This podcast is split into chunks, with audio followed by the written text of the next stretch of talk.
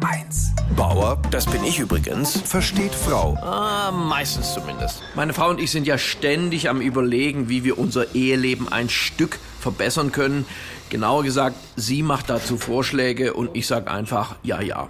Wobei ihre letzte Idee war gar nicht so übel, nämlich, dass wir unseren Handykonsum doch mal ein bisschen zurückfahren sollten. Wir, also du, sprich äh, ich. Ich sehe das auch ein, weil ich habe mir kürzlich mal meine tägliche Bildschirmzeit anzeigen lassen. Alter Falter, 5,5 Stunden. Das ist alles Zeit, die ich theoretisch mit meiner Frau verbringen könnte. Vorausgesetzt, sie würde mal ihr blödes Handy aus der Hand legen.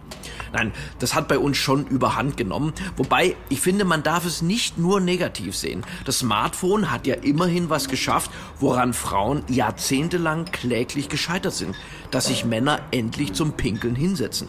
Aber ich sehe ein, ich sollte das ein bisschen zurückfahren, weil das Smartphone ist mittlerweile Teil meiner selbst geworden. Mir ist es schon passiert, ich bin auf dem Sprung in die Stadt, dann ruft noch schnell meine Frau an und während ich mit ihr telefoniere, suche ich mein Handy.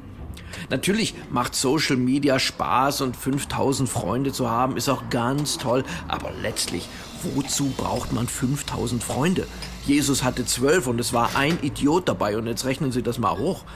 Nein, es ist wichtig, dass man sich dabei immer auch von außen sieht, weil letztlich ist unser Verhalten schon komplett irre. Wenn ich Leute sehe, die eine Sprachnachricht aufnehmen, dann denke ich immer, das sieht von weitem aus, als ob jemand mit einem Stück Knäckebrot spricht. Bauer versteht Frau. Auch als Podcast auf hr1.de. HR1, genau meins.